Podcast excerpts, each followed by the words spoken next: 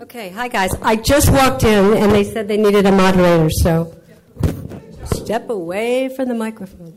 So this is what being in, um, in program is about: is being of service. So I asked them if I could maybe just like you know clean the toilets or something, and they gave me a much nicer job here.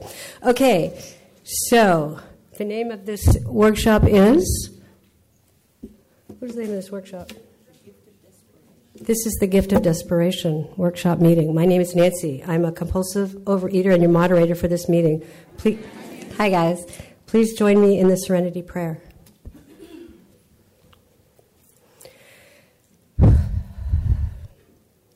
God, grant me the serenity to accept the things I cannot change, the courage to change the things I can, and the wisdom to know the difference.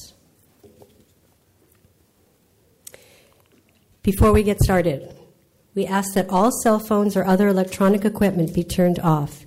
Even if you think it's off, please make sure.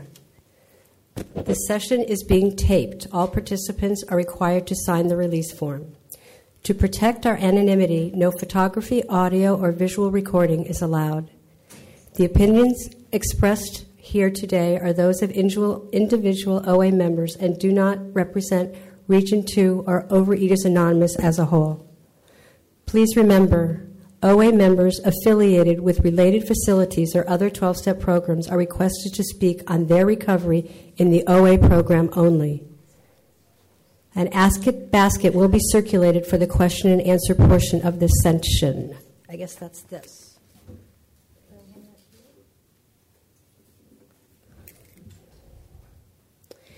If there's any press in this room, please respect our anonymity by not taking any pictures, using a video camera, or using our full names.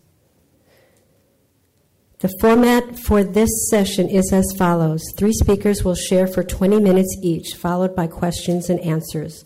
An Ask It basket will be passed around. Please place your questions in the box for our panelists.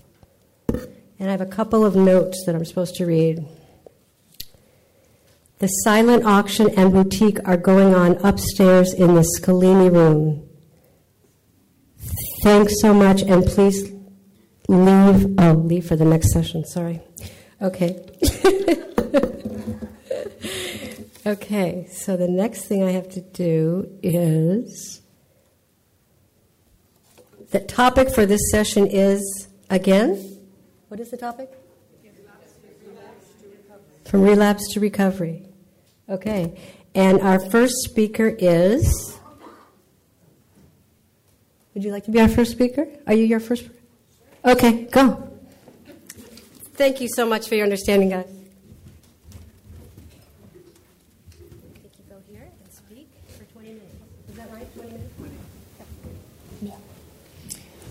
Hi, Michelle, compulsive overeater. Hi, Michelle.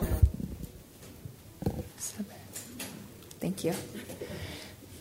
Um, I have some pictures that I will um, try and send around in a little bit. If I can actually hand them to someone. Can I hand them? Thank you. I have to start with I have a huge fear, not only about being up here, about these stupid stages, but they have promised me that they are not going to collapse. So, um, it is actually one of the reasons that I originally declined doing my high school graduation because I, I hit my top weight um, my junior senior year, and the stages you walk on are like this, and I just knew for sure that they were going to collapse, and so I um, said I was not going to walk, and then the other thing was is that um, the gowns did not come in my size, so we had to go special order gowns. But I did walk through that fear, and I did walk from my high school graduation. I can also say, by the grace of God, I'm 200 pounds lighter than I was when I walked graduation. And thank you, they did not collapse then, so I'm going to trust that they are not going to collapse now. Um, I've been in program for it's almost eight years now. I realized uh, the end of August, September, somewhere around there. It'll be eight years. I came in. Uh, the reason I came in was because of a broken foot, a fracture in my. I had two fractures in my foot, and I needed to have surgery, and they were unable to do it because they needed to put screws in my foot, and at that weight, they said the screws would smash my bones when I would step, and so therefore, there was nothing they could do, and so um, that's what got me into the program um, I was a compulsive overeater from the time I can remember. I, as a child, snuck food, ate food whenever I could. I loved being the person who cleaned up after dinner so that I could eat as I cleaned up. One of my tricks was if there was ever like gravy or something like that at dinner, or I especially remember Thanksgivings to be able to put more on my plate but not look like I was going for seconds, I would say that I needed a little more gravy or something. So I'd go in the kitchen to put gravy on, but then stack my plate with more food. Um, I, let's see, once I was able to drive, I also got a job, so that helped with having the extra money. So then I could just buy my own junk food and eat whenever I wanted. I um, what else? Outside of once I graduated high school, I thought moving was going to help everything, was going to solve my problems, and so I moved to Oregon, and somehow the compulsive eating followed me, and I, a friend moved with me, and I we had Friday as our French fry, French fry Friday, we'd go to the next town to McDonald's and get the big fr- um, French fries. Our other common thing was to go to Costco and get the hot tamales and M&Ms and split them and have a bag last a day or two. And after I realized that living in Oregon didn't change my eating, I moved back to California. And my eating just continued and skyrocketed. I was um, a teacher and I stole from lunch boxes. I ate from trash cans when the kids went out on recess and threw stuff in the trash can. I would lock the door behind them so they couldn't come back in. I ate um, something that I remembered, I think it was last night, because of course I was obsessing over what I was going to say today. And something I remembered was I used to buy hot pockets, and then as soon as I got in the car, I put one on this in the sleeve thing, and then put it on my dashboard so that it could start somewhat defrosting. And then I'd kind of like take little bites of it as I was driving um, back to my house, so that it would eat. I was eating frozen food, but then also just so I could eat in the car, and um, they were like a little snack. They weren't a meal for me. I lived out uh, for a while out on 50 acres, so I was able to extremely isolate myself by living out there. Um, so, food was my friend, my best friend during that time. So, during all that time of just eating, and like the literature says, you know, I ate frozen food, I ate from the trash, I ate stale food, I you know, ate food that wasn't mine, all the stuff that that literature says, our literature says. Along with all of that came the emotional, just, um, just terrible emotional stuff. I had the emotional stuff from home, and someone put it that they ate to not feel the fear as much at home. They ate to not feel the sadness as much as home and at home, and that was definitely me. I I didn't know how to deal with my emotions, so I ate to not have to feel any of the emotions from the household.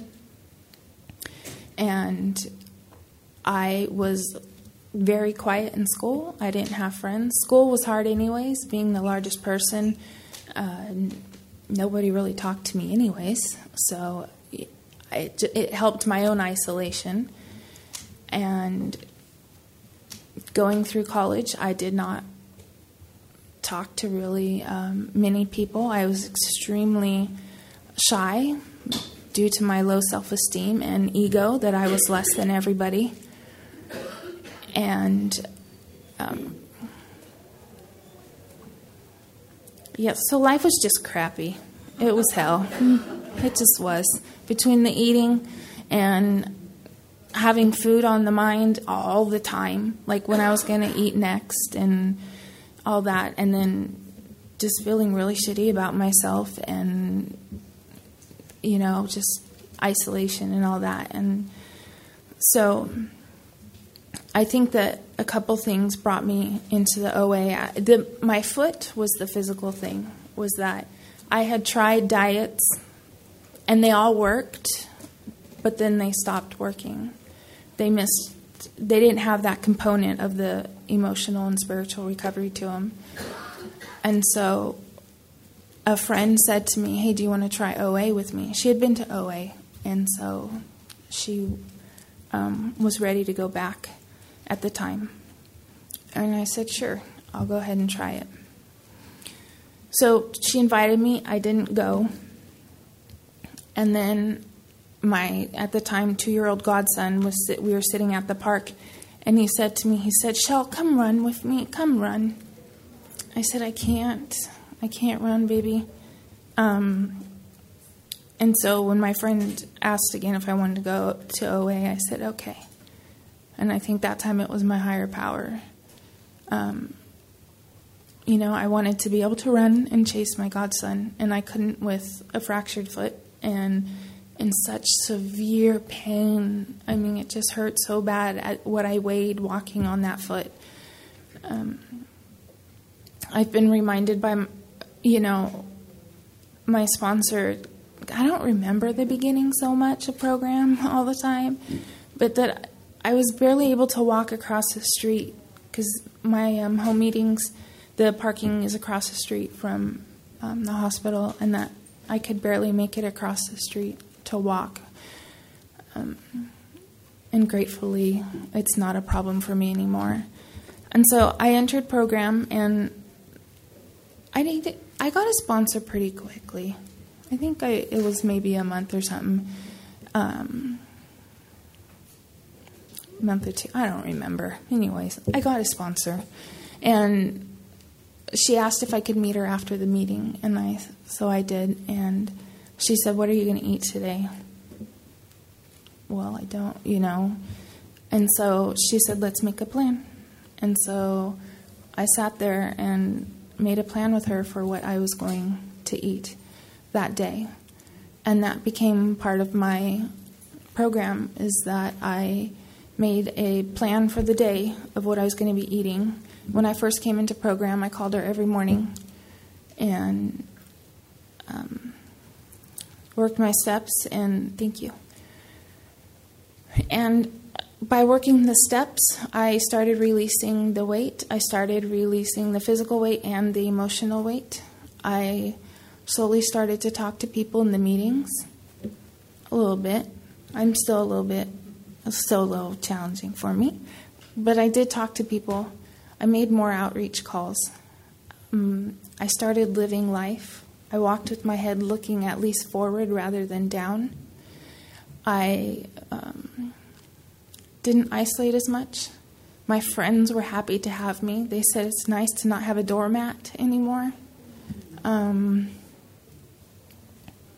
I I took up cycling, which I had always wanted to do, which gave me such freedom just to ride my bike and like just like go through the wind, having the wind blow through my face.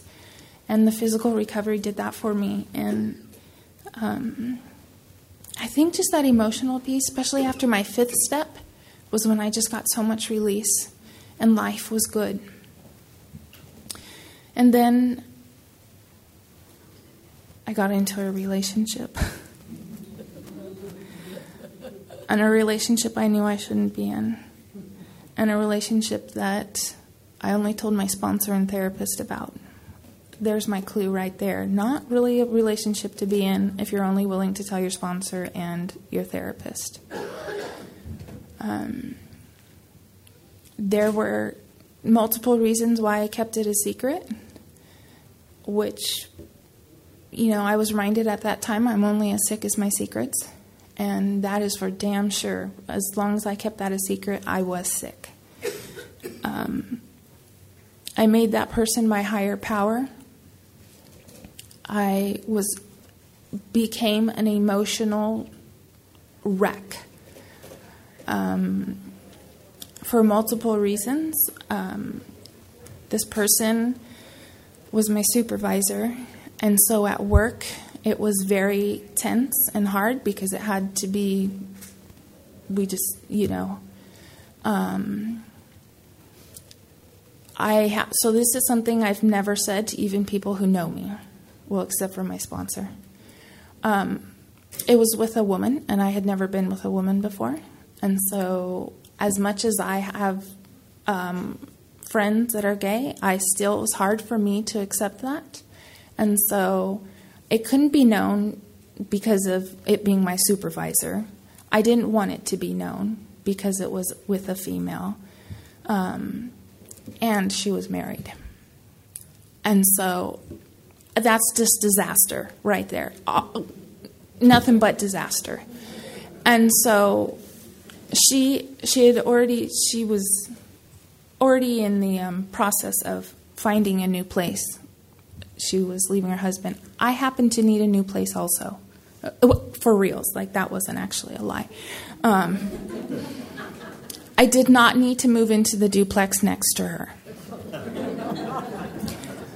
It did not need to be where she moved into the duplex I was staying in so that we could save rent. Um, so I had to go through the emotions of her going back to her husband, yet being with me, and it was hell. It was just hell. And so, what I did to get through that, I turned back to food, and food helped me. Food got me through it. Um, I went back to my night eating. I went back to sugar. I went back to flour. I went. The new things that I started was not taking suggestions of my sponsor, not working the program, um, not taking the suggestions of my therapist, uh, not talking to my friends about what was going on with me. They lost a friend um, for a year. I I didn't physically leave their life, but I um, emotionally and mentally left their life, and I lost that year with them also. Um, and so it. Um, I also became angry with the program and decided that my sponsor was only judging me, so I felt like I had to leave my sponsor also. So I walked away from my sponsor. And someone said something to me though. They said, Put your ass in the chair once a week. And I thank God I did that. That is the one thing I did through my relapse, through hell, is I put my, cha- my ass in a chair once a week. My Saturday mornings, I still went. I used to go every Friday night so I could spend the night with my godchildren and then go Saturday morning. And half the time I gave that up. I gave up my Friday nights with them. Um, and I got to the point where I couldn't take it anymore. My emotions, I would say, yes, because I put on weight also. That part was really hard for me. The obsession the, of the food back in my head all the time, um, having to go buy bigger clothes again. All that was hard, but the emotional piece was the hardest. I had gone back to hell. I can remember one night it was raining, and the only way I could bring myself centered back was I had to go sit in the rain. I went and sat in the rain and prayed to God to help me. And I, I totally contributed to keeping my ass in the chair once a week, and the people that loved me didn't give up on me.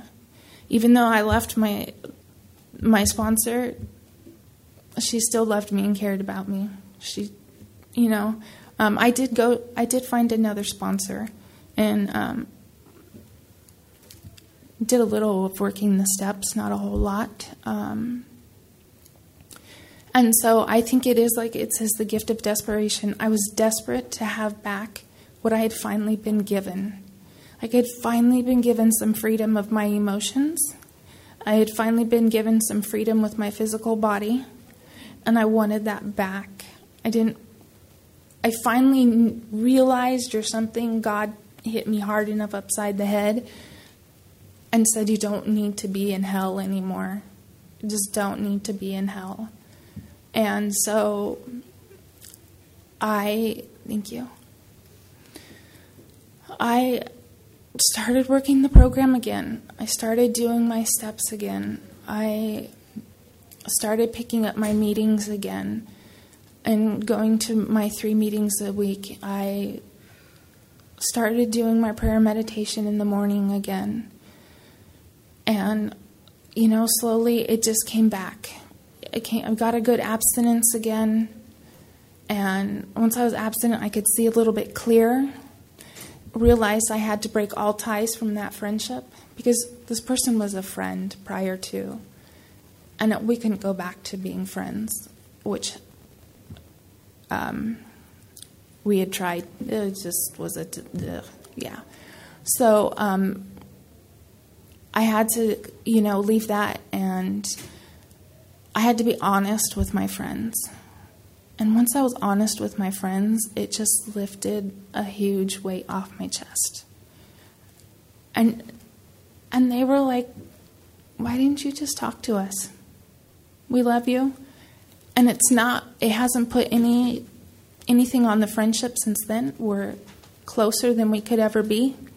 Um, and I have gained that life back. I, I have two, two godchildren now, and um, I can chase them. I went swimming with them this past week. One of our biggest things is we wrestle, and I'm physically able to. I'm, my 10 year old I told him now, though, I don't get to be on my knees. I have to stand because that kid can take me down. And I am grateful. I mean, the joy that we have, it's, it's our Friday night routine. I mean, he looks forward to it, maybe not as much as I do. I don't know. Thank you. Um, and, and I ride my bike again when I. Um, stay in Sacramento. I ride it as much as I can to the meetings or to wherever I'm going. So I have that gift back also. My emotions don't weigh as heavy on me anymore. I'm willing to share them most of the time, not always. Um, and I'm working the steps. I do my 10th step every night, which, which helps me. I, I've been abstinent for three and a half years now. And um, I'm just grateful for those days. I don't want that obsession back. And I have that life back, which I want to keep. Well, thank you.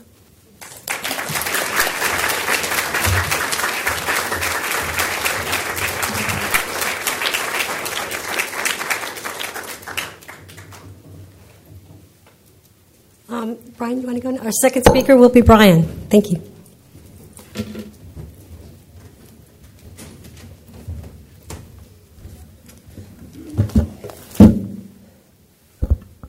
Hi, I'm Brian, a compulsive overeater. I'm just going to hand this out real quick. It's just a few photos. I don't have a whole lot of photos, but, anyways, I know a lot of us don't have a lot of photos. Um, anyways, I'm going to start off with a little bit of. No, actually, what I'm going to start off with is I'm so excited to be here, and I'm so happy to see everybody. This program means everything to me, and I was thinking when I came in here, it's like being with your family even though I was a little nervous because I'm speaking, but then I realized no, being with my regular family makes me real nervous. being with this family actually settles me down most of the time. Um, I uh, grew up in San Francisco, actually. I came from a family that was uh, pretty much all alcoholics. And then I had one sibling who's a compulsive overeater, and then I was alcoholic and compulsive overeater. And that was everybody in our family uh, father and mother, three older brothers.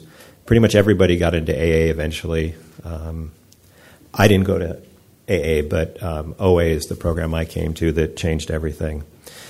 Um, I'm not going to go into a lot of my history because there's just not enough time. I'm too old. But, anyways, um, I came to my first meeting. I didn't seek OA out. It was a little bit of a, I guess, I don't know, maybe an odd way to come in. But I basically lived in total denial. I mean, total denial. I, I was big, and I had no idea there was a disease of overeating. I didn't really think about it. I was focused on only trying to be successful and somehow trying to fit into the world. And my ex wife had been seeing a therapist, and apparently he found OA, and he said to her, Is your husband still fat? And she said, Yes. And he said, I want to see him one time. So I came in to see him, and he 12 stepped me with like a two by four. He just flat out said, You're a compulsive overeater. You need to be in OA. Here's a schedule. Go. And I didn't even know this guy, I'd never met him. I mean, he was born again OA. And, and as odd as all that was, there was one thing he said that that really changed me. Well, kind of two things. One, he said, "You have to go," and I was a hundred percent people pleaser, so I knew I had to go. I mean, there was no choice. But number two, he said, "If you are a compulsive overeater, you'll leave here and probably eat." And at that time, I was taking a class at the junior college in Santa Rosa, where I lived. And I drove down the street on the way to class, and I went through a fast food restaurant, and got some food, and then I went into another fast food restaurant that I walked inside, they kind of served stuff quick, and they weren't fast enough, so I got mad and I left, and I drove to another fast food restaurant. And I was sitting in the parking lot of the junior college eating, and I thought to myself, he is so wrong. Is literally what I thought. So, anyways, I did go to my first meeting, and it was very strange. It was a psychotherapy office, and I was in my business suit, and everybody sat on the floor and it was so weird. And they passed that thing you sign around and you put your phone number in. I was going to have no part of that for sure. I didn't know what that was about. But that was my first spiritual experience. I had never sought out a program, I didn't really know anything about programs. But when I left that meeting, I felt like I, I could physically feel that I had been carrying the weight of the world, and I now knew it, and it was kind of not necessarily entirely set on the side, but I felt somehow completely different. And I got abstinent immediately. And I mean, I got this program. And trust me, I knew how it worked for me and for you. like, really well. Um, and if you weren't getting it, you know, I really did know better, and I judged you. And then I learned some of the great life experiences, which is true to this day is pretty much anything I've ever judged, I get to experience. So, all the people that were relapsing, I got to really get a long term experience of what that was like. And I really learned about it. My first meeting was November 1st, 1984. And my current abstinence uh, is like around five years something. I, I don't even really know I was talking to my wife on the way down. Is it five years? Is it this year's? Because I, honest to God, I could care less. I literally could care less. I used to care a whole lot about what my date was, how many days it was. I am beginning to get that it's today. But in general, that's it. I've lost maybe around 90 pounds. I don't know for sure. I haven't weighed myself in a while. But, anyways, judgment, I got to experience that. And the example I try to keep in my head now is I really want to avoid judging. If a member of our program walked in that door wearing a Superman cape and all these other things, I would just be like, right on. Because I don't want to come next year to the convention wearing a Superman cape and having experienced it. So, anyways, uh, so after I was abstinent for, I don't know, a few years, then I got into relapse. And it would be like many of us in this room have probably experienced. You know, you get some abstinence, then you lose it. And then you get some and you lose it. And it's frustrating. And it's hard. And you see the people that get it, and I don't know how to get it. And I'm trying, but maybe I'm not really trying. And I'm feeling bad about myself. And I went through that for a long time if you figure when I came in of 84, and a few years of abstinence, and I can't do the math in my head, and if I've had five and a half years now, that's a big chunk of life. And it wasn't all horrible. You know, there was periods of abstinence in there, but it wasn't like it is now. You know, now I, I have freedom, without a doubt. And the way I got to the freedom, I just wanted to talk about the kind of the process of how that happened. Um, I wanted to read something in uh, the Lifeline Sampler. I have learned to, I really never enjoyed literature before, and I am a literature person now. And I used to read, I read program stuff every morning, and I read it every night when I go to bed. But in the Lifeline Sampler, which is, well, anyways, you can't tell by looking at this, but that's the book. It's OA stories from the Lifeline compiled into a book. There's a story about what I thought was a good capsule on relapse about how it feels and how we how I want to think of others. And this person said, if I'm working my program, I need to show you love whether you are eating or not. That is what is meant by acceptance. If being thin, happy, joyous, and free is not enough incentive to abstain, I don't believe my saying I love and accept you just the way you are is enough incentive to make you binge. Only through acceptance do people change. And this story, in context, there was someone telling her, You don't want to give people permission to binge. You know, you don't necessarily want to tell them, Hey, you're okay. And I believe we are okay. I really do. Um, this is just not a simple program, and I don't know why, or it is a simple program, but it's just not easy. We experience a lot of relapse in this program has been my experience over the years of seeing people. You know so it can't in my mind be a judgment of who we are. When i came to my bottom it it was a lot of things happening at the same time. I was in a, a business field that was tied to real estate so when the crash came and whatever years those were it was like a slow water torture of financial ruin just when you think you might be able to survive, and it just kept going and going and going and going. And then a marriage I was in that was about 27 years ended at the same time. And then my mother passed away, who I had a lot of issues with, but the death of a parent is always significant. And then my father passed away. And all this happened in a period of maybe about a year. And I got into a depression that was really significant. You know, I remember after I started to come out of it, the psychiatrist who was prescribing me some medication said, you know, if this was 20 years ago before all the cutbacks, you probably would have been hospitalized. And I think about that where I was then. I could hardly work. If I could put in three, four, five hours of work in a week, that was pretty good.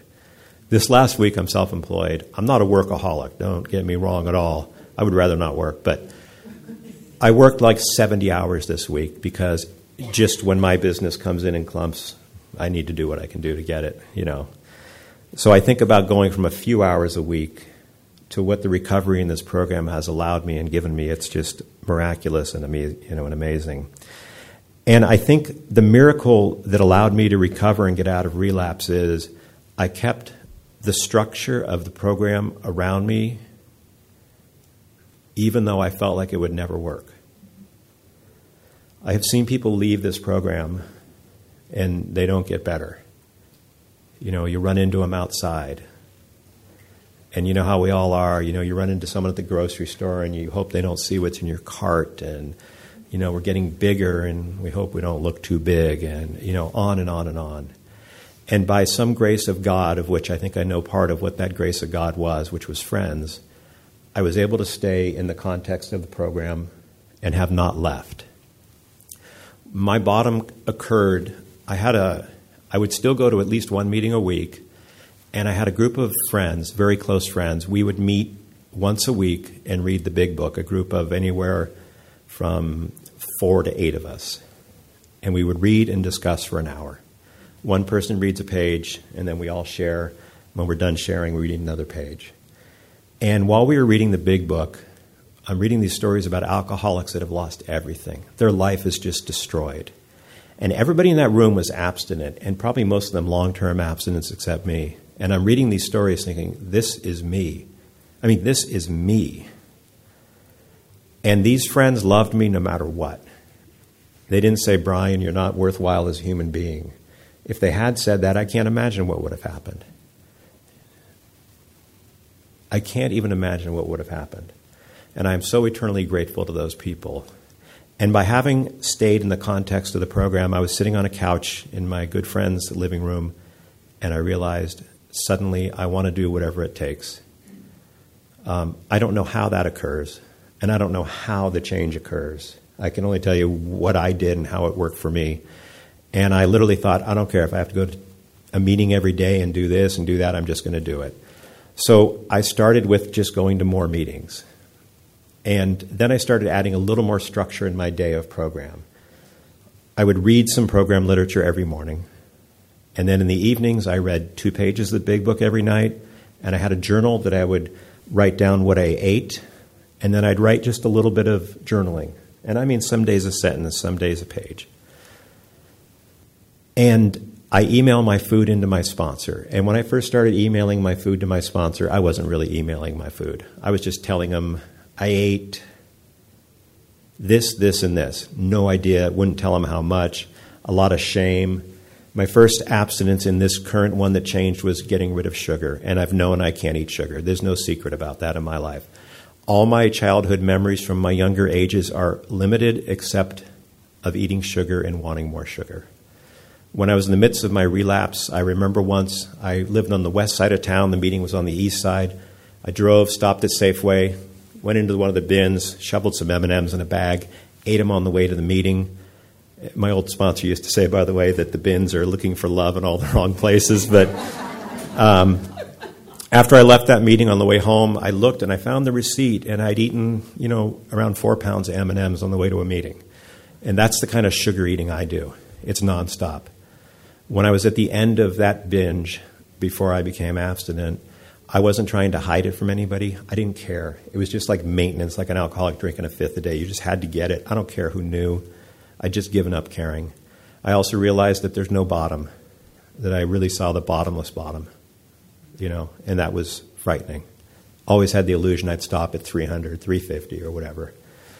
Um, so, anyways, in this abstinence, the first thing that happened was I wrote in my journal, you know, I need to not eat sugar. I'm committing to that. And then God, who I don't understand, and I still don't understand as I understand Him, um, I need your help and please make it happen. And it did. I got abstinent that way. And then I realized at some point, maybe eating all the food on the planet except sugar might not be the best abstinence, also. So I wrote in my journal one day God, I'm going to limit myself to this amount of calories every day. I've, I've made a decision. Please make it happen. And it happened. But by keeping that structure, I really want to talk about structure because I'm the most unstructured person and this has changed my life. At night, I write in my journal, this is what I ate. And it would be I opened up some snack food that says on the package 12 servings, and it's one serving. Like it is one serving. There's, I don't know how anybody would make it 12. So I'd write my calories out, and it's like I had this, this, and all of these. And it's like, wow. And then my calories ended at midnight, so I'd want to eat after midnight, so that eats into the next day, right? So I got to carry them over. So then the next day I can't eat as much as I want, and blah, blah, blah, blah, blah. So then one day I wrote down, God, I can't eat Ritz bits. Can you please remove that? And then a couple of months later, God, I can't eat X. You know, I make a decision, but I can't implement it. God, I can't eat Y. And then pretty much what I've given up, I, I, someone's described it as anything that makes crackling noises when you open it. Anything, like literally.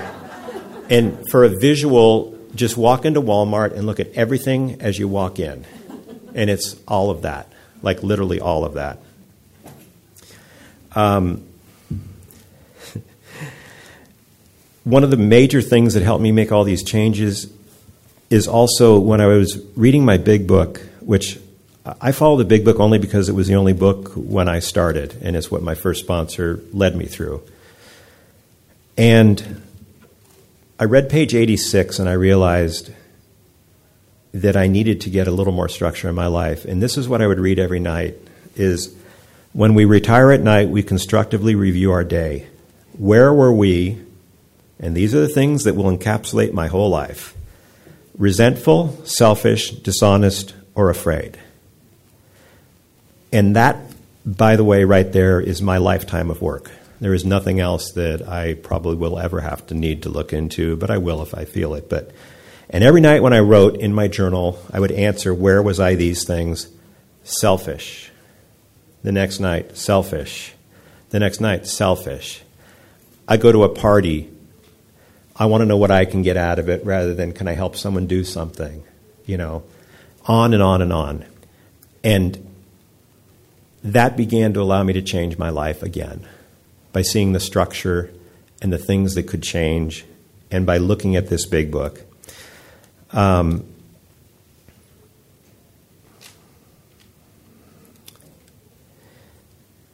the program, I believe we change our lives by working the steps. And I think sometimes it can get a little overcomplicated in trying to work the steps. In the big book, there's a great story um, about, it's called He Sold Himself Short, and he, this is how he worked the steps. And this is the story in the big book. He says, on Wednesday afternoon, it was Dr. Bob's afternoon off. He had me come down to the office, and we spent three or four hours, three or four hours, formally going through the six step program. Okay, so it used to be a six step program. And I think now that I can get into a six month inventory, or I can do this, and I have to figure out that. This program was really designed, I believe, pretty simple you know, Dr. Bob basically told him, These are your problems. And then he told him, These are my problems. Then four hours later, you just get on and start living your life. And actually, if I did that and read page 86 every night, I'd probably be fine. Um, and what I want to just kind of finish with is it's hard to come back when we're not abstinent. I think it's really hard. And I absolutely commend everybody that shows up and I'm so grateful that I showed up because by showing up, my life changed. And I think I found from all that falling apart, not only has my life changed to be abstinent, I met someone in this program that I fell in love with, and I'm married now. Um, and that person helps me a lot because being in a relationship is a challenge, a real challenge for me. And there's something that that person told me once when she was having a hard time. And I wanted to finish with this because if I can live this way, I think it makes my life so much better. It said, when you're the least lovable, like when you're really feeling bad, that is when I need to give her a little more love because she needs a little more love. It's not a moment where I want to judge her because she's being whatever.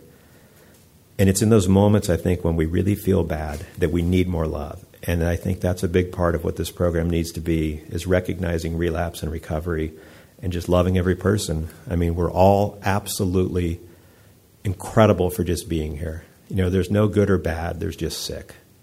And this program I am so grateful for because it has saved my life. Thanks.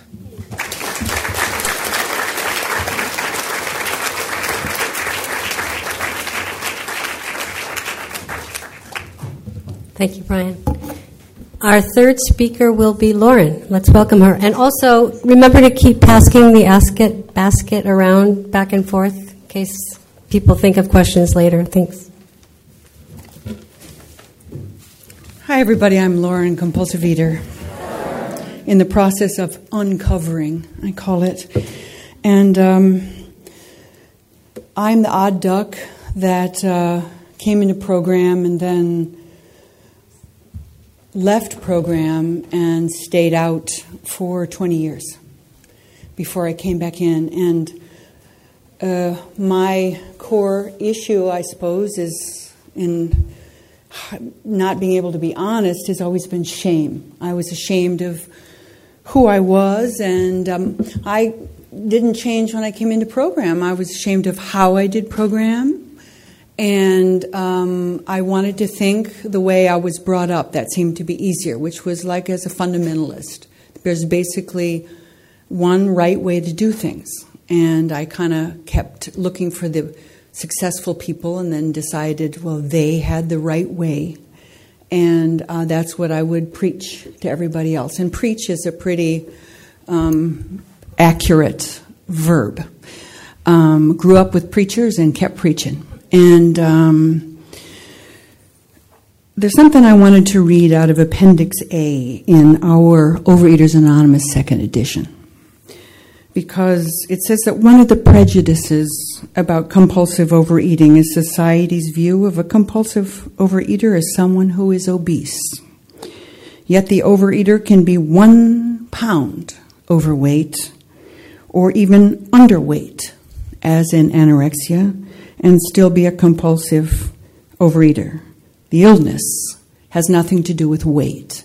And I wanted to read that because as a person who came in, oh, in the in 1984, about 30 pounds overweight, the fact was is that I had gained and lost that 30 pounds eight or nine times in my life since my first diet at 14.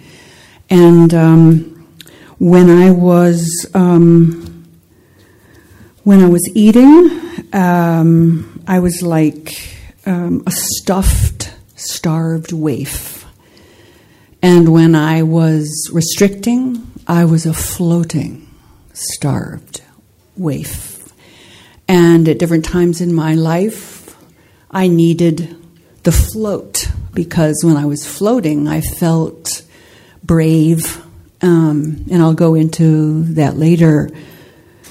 Um, in 1984, I was having relationship problems again. Um, and researching how my partner could go to AA, I found OA and was astonished to find that there were other people who ate like I did and binged in secret on everything they could get their hands on. And since I was in New York City, there were a lot of other people in the public eye, like I was, who um, had this facade of put a smile on and, um, you know, look like what we used to call in high school hair and outfit. You didn't say hi to somebody when you passed them in the hall, you just went hair and outfit. And that was kind of our, our hip way of saying, you know, I like your hair, I like your outfit. And if, if you looked okay, you were okay. And that's what I learned in my family of origin. Do not talk about your feelings and for God's sake, don't show them. Don't cry in front of people and don't cry in front of me. You know, just dress right. And if your knees don't look right, cover them. Don't, you know, don't, you know, just get the right outfit on and stand in front of people. When you meet them, look them in the eye and say, How do you do, Mr. So and so? And that was politics. You know, that was a way to do it. That was a way to look good. And so, um, and forgive me when I lose my train of thought, but I am, you know, 62 years old, and I happen to do that.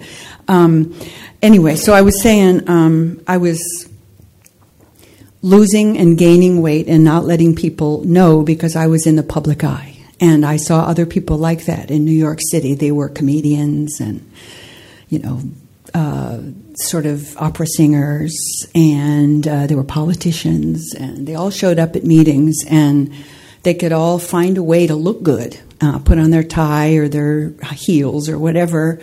And they came, we came to, you know, um, things like this. We called it the roundup, you know, like they did in AAs, and there would just be, you know, hundreds of people there, and we all looked good. And many of us were in relapse. And uh, there is something horrific about not just what I would use to blame you know, like in my family of origin, call people hypocrites, but there's something horrible about covering up, feeling so incredibly awful on the inside, so desperate, so hurt, so lonely, so starved, um, and and have to look so good on the outside, and actually have to be able to perform, not just talk, but do your thing, you know, in front of people and um, that was me. And it, I, I always felt like it was some kind of double whammy. It took extra strength, and I was always using up my muscles and my emotional well, you know, by feeling awful and trying to act good. I was as shy on the inside as anybody here. Um, I was, I had the le- as little self-respect as anybody here, but I had to act confident and this spread to um, coming in to the program. So as I said, I did that in '84. I found a sponsor right away, and I um, started doing the steps with her, and I got through them, and I. I found a meal plan, and I think I was what I called at the time abstinent for about three months, and that was the first three months of since I was 14. You know, where I where I wasn't binging. But then I started to slip and slide, and I was so, so ashamed of it. I mean, I was doing what I knew how to do, and I was going to a lot of meetings, and uh, I, I did stay in the program for a while until my sponsor left me, uh, let me down. She moved. Um, and I had, you know, a history of putting my gurus up on a pedestal, and when they did something like you know had an affair with somebody that wasn't you know their person or they they I don't know you know there's a million ways for you to be a bad person. And she let me down and I was disappointed by my next sponsor and I just felt like you know OA wasn't for me, especially you know since you know I had to change jobs. I didn't feel supported by my higher power. I didn't feel I wasn't going to meetings. I didn't feel supported by people. I um, I I still talked the program, and I figured so long as I was talking to people that I knew who had become my friends from the program, that I was doing the program.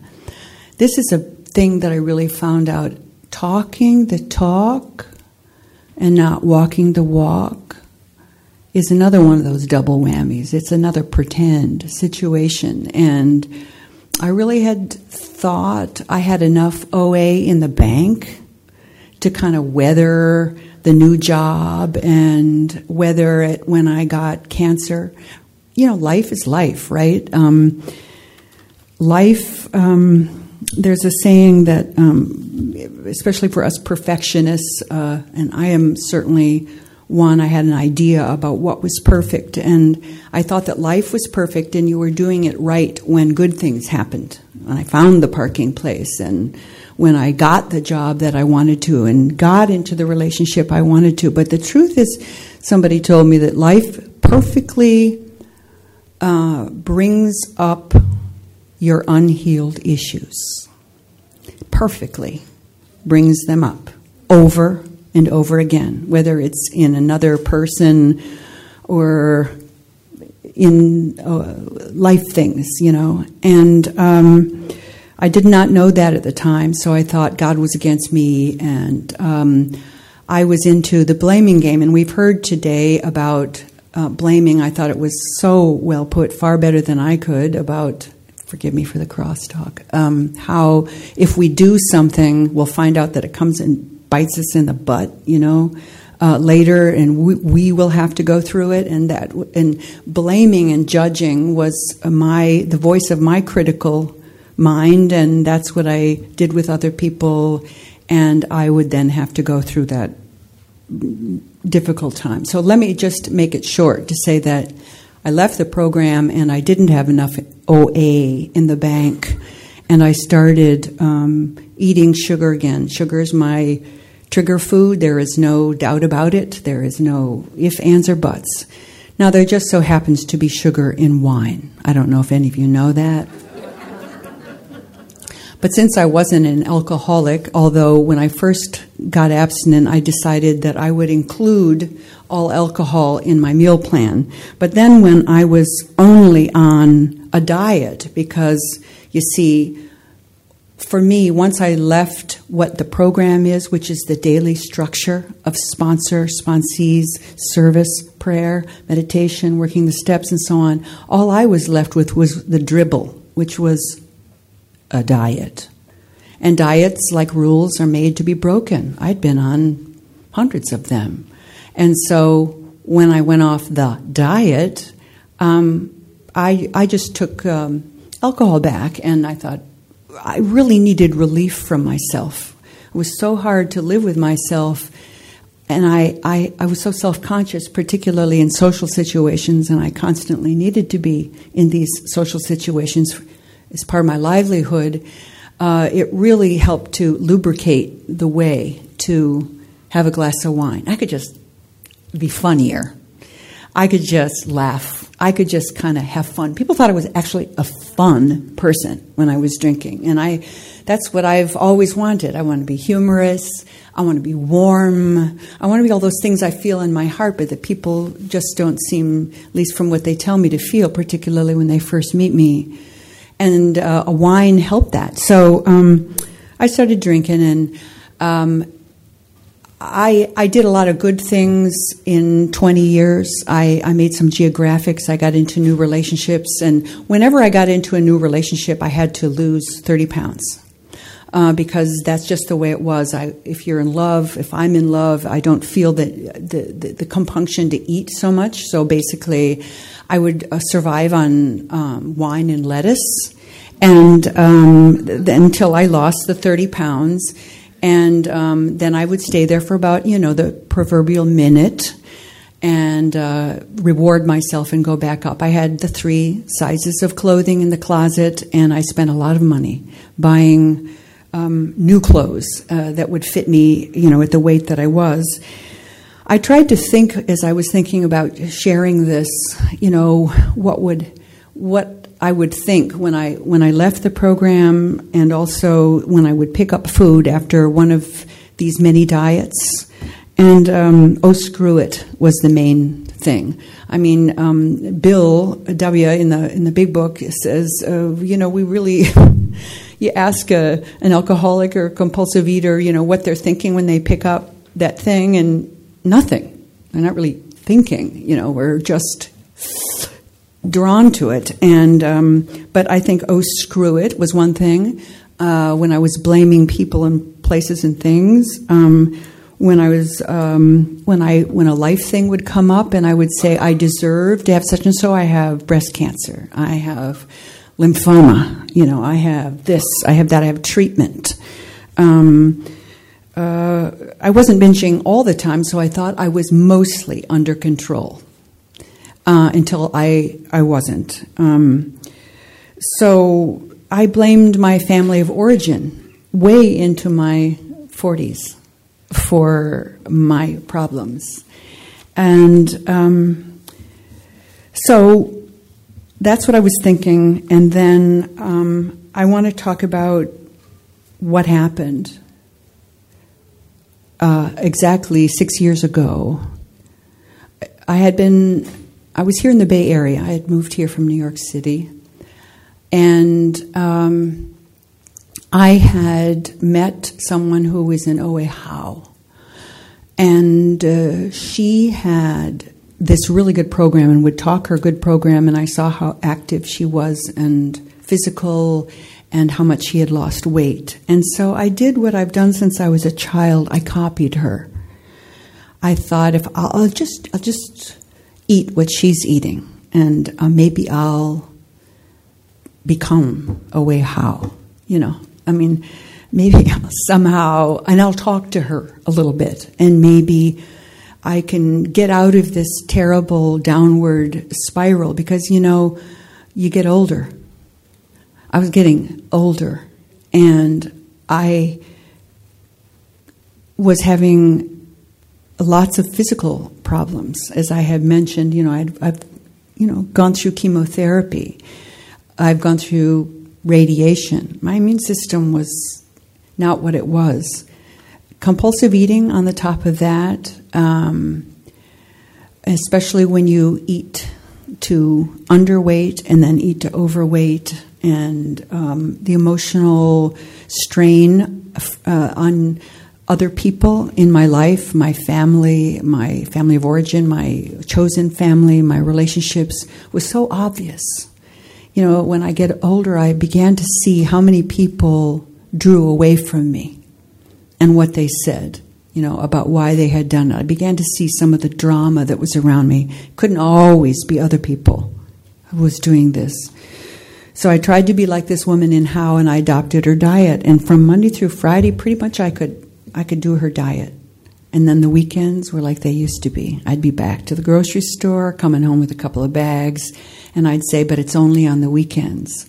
And I desperately wanted to stop doing that. And I thought, well, I'll just, um, you know, I'll just have wine for dinner and cut out the food and or when I go out, you know, I sort of reverted to. Um, I have to say that a lot of me has stayed um, emotionally from about the age of ten to sixteen.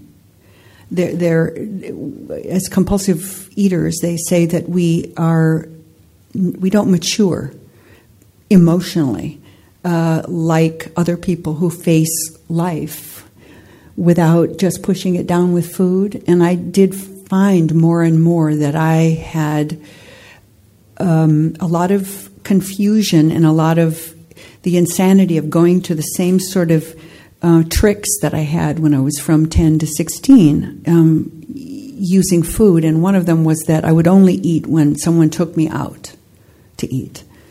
And then it became, and I won't eat when they take me out, I'll only drink because I'll be saving calories. And it became clear to me that drinking was a gateway food, in that I could be abstinent for a week and have one glass of wine on a Friday night, and I inevitably, either immediately after, a day or two, or five days later, I would start binging. And I tried this about seven, eight, nine, ten, I don't know how many times, you know. And I started going to, I'm from the uh, East Bay around San Francisco, and I started going to meetings. And the, the gift of desperation for me was that no matter how shameful I felt it was, I was going to say how, what, what I was doing, actually, specifically, like I just told you, what I was doing. And I had never done this in my life because it was too shameful. You know, I couldn't, I could, I couldn't tell people. I couldn't be honest about it. So um, I kept saying it, and some people just looked at me sort of askance because it was an OA meeting and I was talking about wine as well as food. Um, some people just furrowed their brow. Some people actually talked to me, but nobody said, "Hey, you know, I'll, you know, I have a solution for you." But I kept talking about it. And one day, when I was out of state and I was at a very tiny meeting, um, somebody came up who was visiting and she said, There's a solution. And are you ready to stop eating this way? And would you be willing to go and get a big book uh, out of the library, even? And I will help you. You can call me every day at 7 o'clock. And the gift of desperation for me was yes, yes, and yes. And whatever you tell me to do, I am willing to do. I'm a born resistor, and I could feel resistance coming up, but I had no doubt in my mind that the way she had to lead me through the steps, or what time she told me to call, or whatever it was, I was going to just do it. And she was only with me, just like my f- first sponsor, she moved away. But I was determined that um, I would, even if all I was doing was copying her, it was okay. I think it's okay to just copy somebody that has recovery until it becomes a practice for ourselves and we find our own our own recovery. It's like as a writer, you know, before you find your own voice. It's okay if you want to copy Virginia Woolf for a minute, you know, or somebody else, and then keep looking for your own voice. And it became a practice to call at 7 o'clock every morning. At 30 days, she said, You got to find some sponsees. Oh, I don't know. You know, what, what am I going to have to say? She said, If you have two hours and they have no, nothing, that's what you have to offer. So you have 30 days. And I started to sponsor in my very, you know, limited way. And she had come up through the old style program before we had our own program literature, and so I read the the old books, the AA 12 and 12 and the big book, and I had never done that before. In my first recovery, I had I, I was like, what? I'm not a Bible beater. I'm not going to read that stuff, you know, that old fashioned stuff. We're new fashioned. You know, we're 80s, man. You can see where that got me. And so um, I read it and I answered questions and I wrote them down every day. And I've continued that as a practice. And she taught me that the 10th step is doing steps one through nine every day. And she taught me how to do that. Really simple, it doesn't take long. It includes turning it over, you know, if you need to do that. Um, so I, I just I wanted to share with you that um, even a person who leaves program, it isn't the best choice. I so prefer what I hear people, you know, coming in and and staying and keeping their butt in a seat so that they have the chance of of that group of people or that one person coming up to them. Um, I didn't. Um, I think you could call it um, self righteousness. Uh, I think you could call it lack of humility. I didn't learn what the difference between humility and humiliation until I had been in. And by the way, my anniversary is July 11th, and it will be six years. And that, thank you. That for me is is is huge uh, to be able to maintain weight that long because I was the opposite, you know, of the maintainer, just the up and down. Um, uh, in Appendix C of the A, of our Overeaters Anonymous second edition, there is a person who is um, in the clergy, I think, but that um, our our World Service deemed um, okay, you know, to put in our second edition, and he says that um, how he's talking about how spiritual values are important. And I consider the principles of the program to be spiritual values. And it described those at the in the end of our um, Overeaters book, by step by step, what those values are. And he says um, a person who who adopts these spiritual values, and he doesn't say perfect, he just says does something with them, adopts them, takes his or her place within the community with ease and grace motivated by a deep and abiding sense of thanksgiving, which I call gratitude. And I get to practice my five gratitudes every morning, which is to see some of the good instead of only the negative in how I work the program, how others work the program, and in the world and in my community. Um, such individuals, thank you, I'm just going to finish this, become creative and constructive not only with the family circle or community, but in the arts and sciences. Their creative energies are not blocked by shame, guilt, self pity, and hate, nor by the facades of arrogance, aggressiveness, and uncaring attitudes. And that's what I found from OA. Thank you.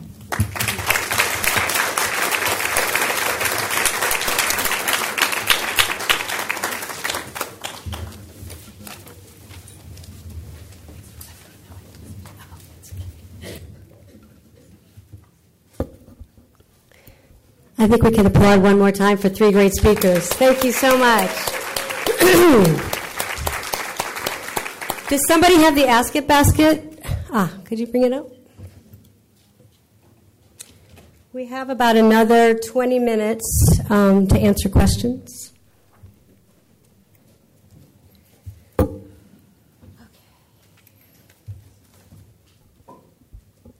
This one is specifically for Brian. Can you make one suggestion or one. Oh, I can't read this word. Or one indiscretion of the beginning of a relapse? Indication. Sorry, I couldn't read it.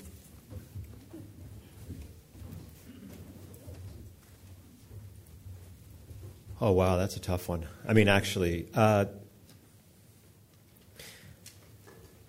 there's to me it's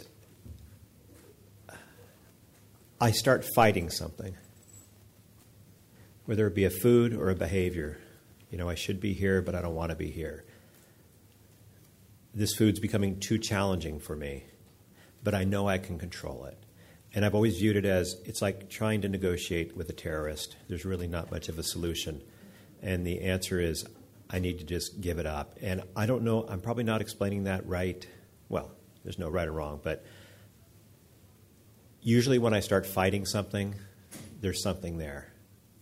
And I think the key is in my writing at night, if I read page 86 and those four things, it'll tell me what it is. In the, in the big book, sorry. Do you guys think you have to get up, or do you think you can hear them if they sit and do that? Oh, that's right. Thank you. Thank you. Great. Um, this one says, I've been in and out of relapse for six months. How did your recovery go in more momentum than the disease? Oh, gain. Your recovery gained more momentum than the disease. Anybody want to take that?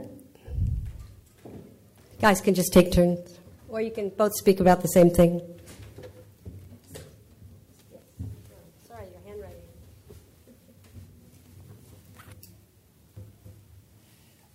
My recovery gained more momentum than my disease by showing up for more meetings and working my program more and more. And my um, sponsor asked me to do more things, and um, I actually ended up switching back to my original sponsor because that's what I needed. And so it was following her suggestions, it was following the suggestions of others, and eventually that recovery gained more than what that disease had um, relapse had done.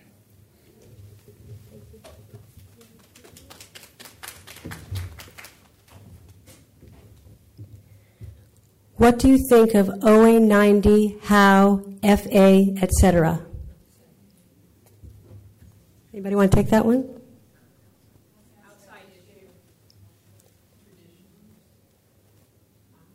Well, OA 90 and, and HOW are part of OA, so we can skip FA, but they could speak to OA 90 and HOW. I'm making that executive decision. But I don't think anybody wants to speak to that one, okay? Was it helpful for you to examine why you relapsed, or was it more helpful just to move on?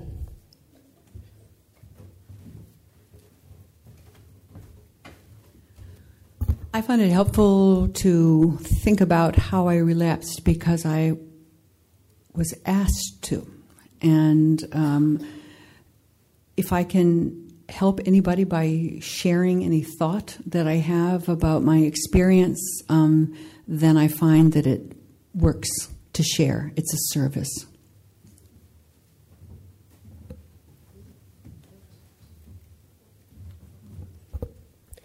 Would each of you talk about your food plan? Do you eat the same thing each day for breakfast or lunch? Do you weigh and measure your food? Do you count calories? How do you handle planned dinners at home? How do you handle dinners out? I'll leave the question.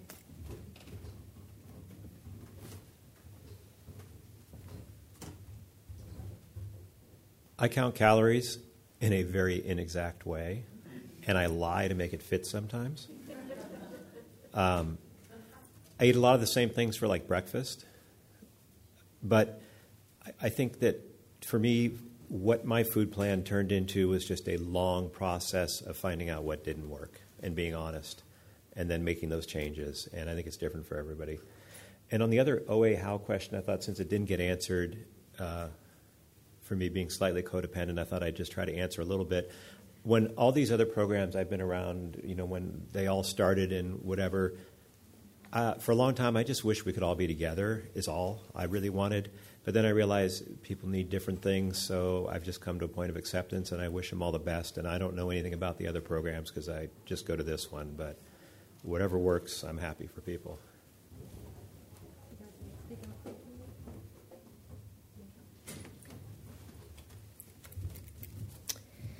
Okay. I've lost my abstinence for most of the past year. I've been eating my feelings and over the very painful and difficult relationship with my elderly mom.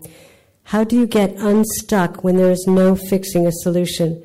Walking away is not an option.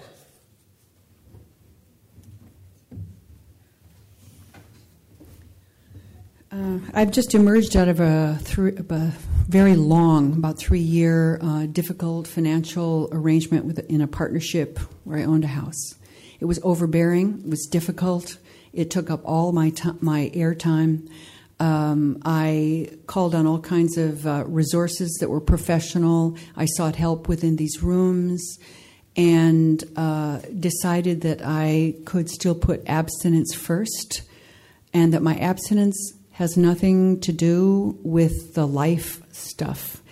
Um, when I lost my abstinence, I lost my abstinence. I thought it was because of certain things, but I don't know that it really was. I thought it was because I do believe that it's possible to ha- have the solution, be in the program, find a sponsor that works, follow what they request, and um, live a program no matter what kinds of life things that we're dealing with.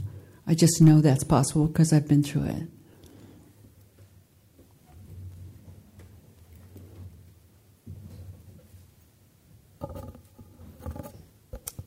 Was there a time in relapse when you didn't think you could make it back to recover? Recovery, what kept you trying?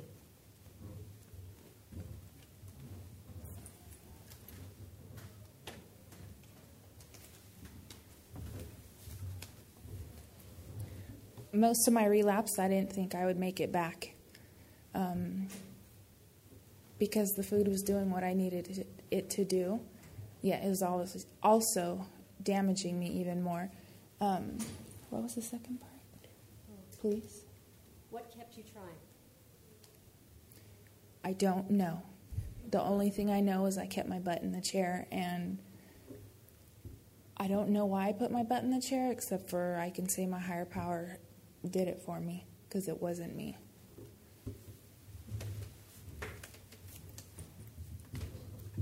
The last one says, Thank you all so much for your wonderful shares. Keep recovering. That's it. Thanks. Thank you so much.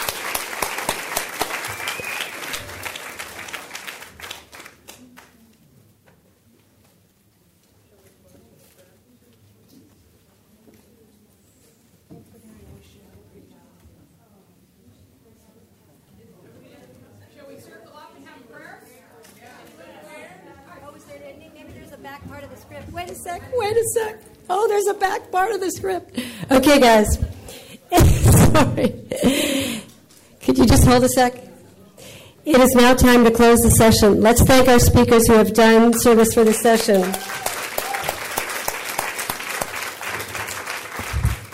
Please stand and join hands as we close with uh, one of the closing as printed in the program on page five Serenity Prayer, OA Promise, Third Step Prayer. Oh, I pick. I pick the Serenity Prayer.